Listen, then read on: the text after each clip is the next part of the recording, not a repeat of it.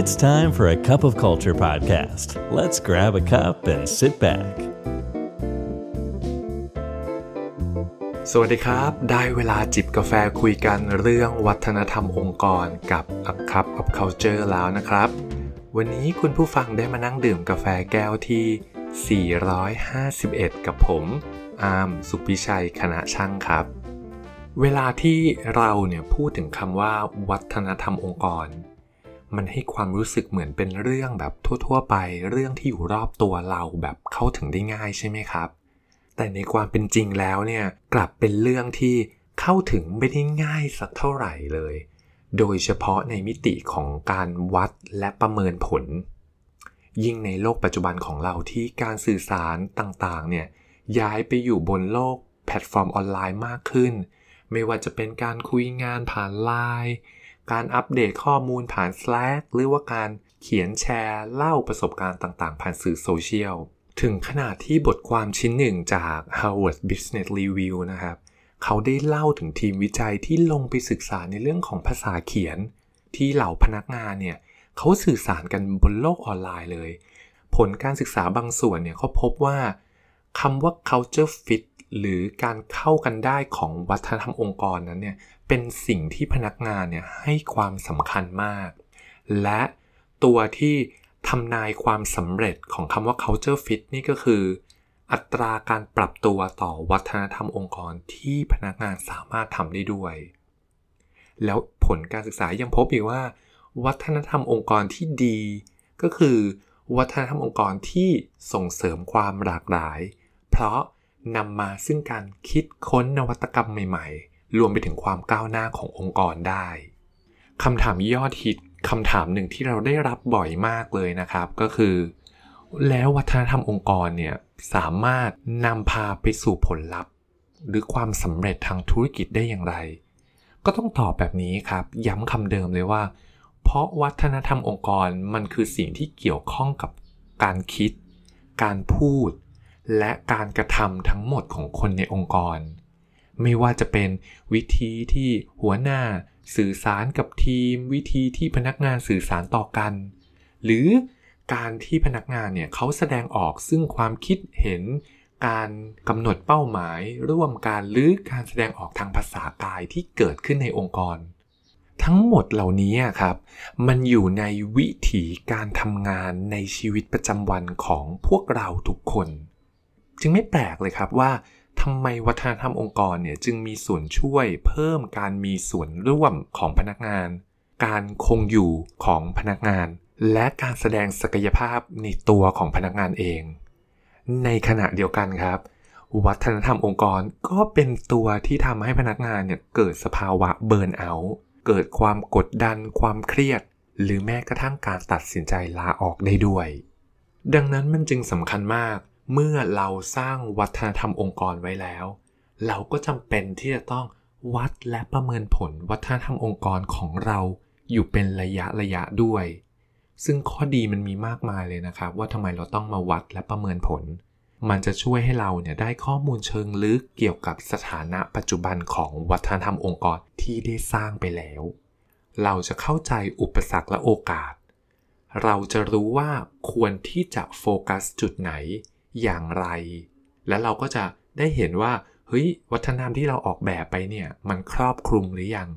รวมทั้งสุดท้ายเนี่ยประโยชน์ก็คือ เราจะได้เอาวัฒนธรรมตัวนี้มาปรับปรุงเรื่องของการมีส่วนร่วม เรื่องของประสิทธิภาพต่างๆ และการรักษาพนักงานไว้คำถามที่ตามมาก็คือ เราควรใช้ตัวชี้วัดหรือ Matrix ตัวไหนในการวัดผลวัฒนธรรมองค์กรดีละ่ะ ต้องตอบแบบนี้ครับว่ามันเป็นเรื่องที่ยากเหมือนกันนะครับ ที่จะบอกและกำหนดตัวชี้วัด ให้ตรงกับวัฒนธรรมองค์กรที่ที่คุณกำลังสร้างอยู่ แต่มันพอจะมีวิธีทางอ้อมที่เราสามารถทำได้เบื้องต้น เพื่อทำความเข้าใจว่า แล้ววัฒนธรรมองค์กรที่เป็นอยู่ตอนนี้เนี่ยมันเป็นอย่างไร ก่อนที่เราจะไปใช้เครื่องมือที่เป็นตัวจริงจังมากขึ้นในการวัดผลนั้นๆนะครับ ซึ่งผมมีตัวชี้วัดเนี่ยมาเล่าให้ฟังอยู่ประมาณ 4 ข้อด้วยกันครับ ข้อที่ 1 วัดจากจำนวนการอ้างถึงของพนักงาน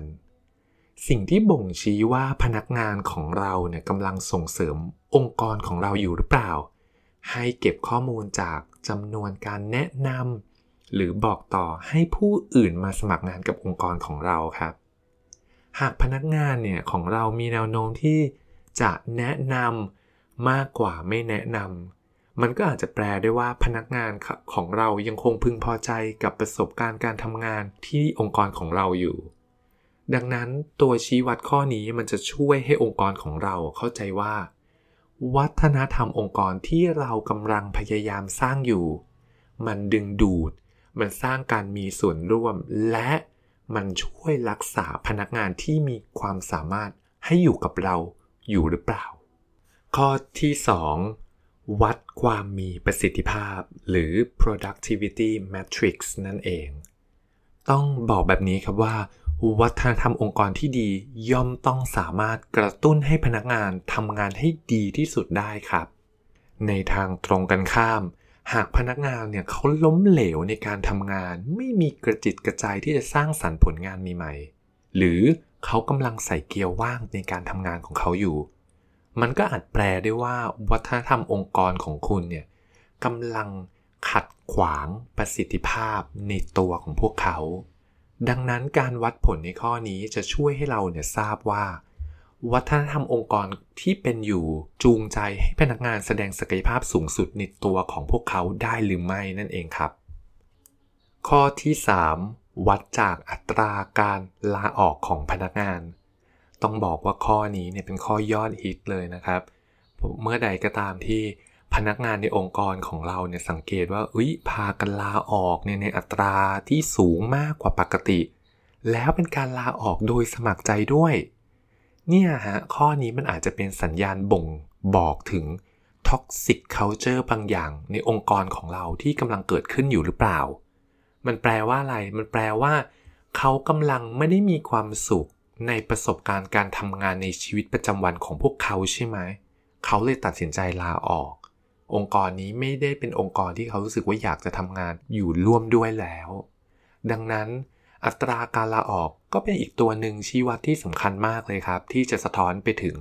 วัฒนธรรมองค์กรที่เป็นอยู่ ข้อที่ 4 ตัวชี้วัดการสื่อสารครับ ข้อนี้เป็นข้อสุดท้ายแล้วเนาะ ข้อนี้เราจะวัดจากอัตราการเปิดอีเมล ใบตอบรับการอ่านจำนวนการเข้าเยี่ยมชมเว็บไซต์หรือหน้าเพจขององค์กร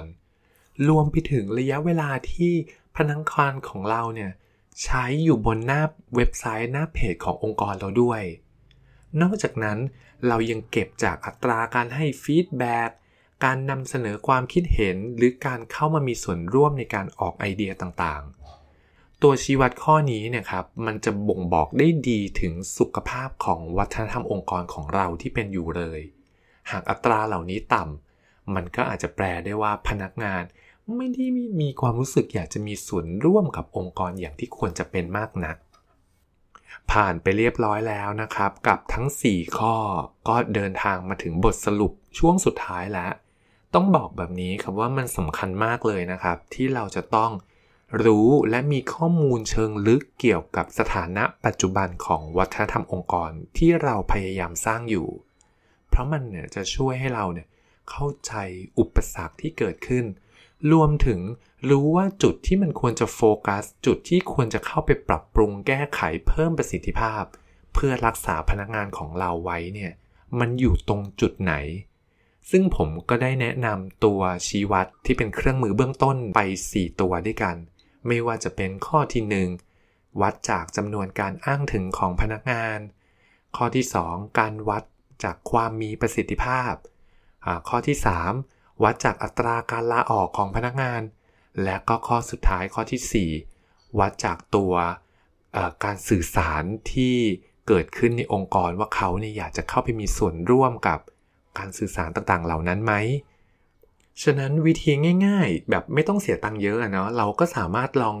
หยิบเครื่องมือทั้ง 4 ตัวนี้ไปลองวัดผลไปลองดูจากในองค์กรของเราได้ก่อนเลย แล้วค่อยขยับขึ้นไปใช้เครื่องมือที่มันมีประสิทธิภาพหรือมีความจริงจังมากขึ้นในการเก็บข้อมูลก็ได้นะครับ อันนี้ก็เป็นตัวเลือกที่น่าสนใจ โอ้โห คุยกันไปคุยกันมากาแฟของผมก็หมดเสียแล้วสิครับ ทีนี้อย่าลืมนะครับว่าไม่ว่าเราเนี่ยจะตั้งใจหรือไม่ก็ตาม วัฒนธรรมองค์กรจะเกิดขึ้นอยู่ดีทำไมเราไม่สร้างวัฒนธรรมองค์กรในแบบที่เราอยากเห็นกันล่ะครับ วันนี้ สวัสดีครับ And that's today's Cup of Culture. See you again next time.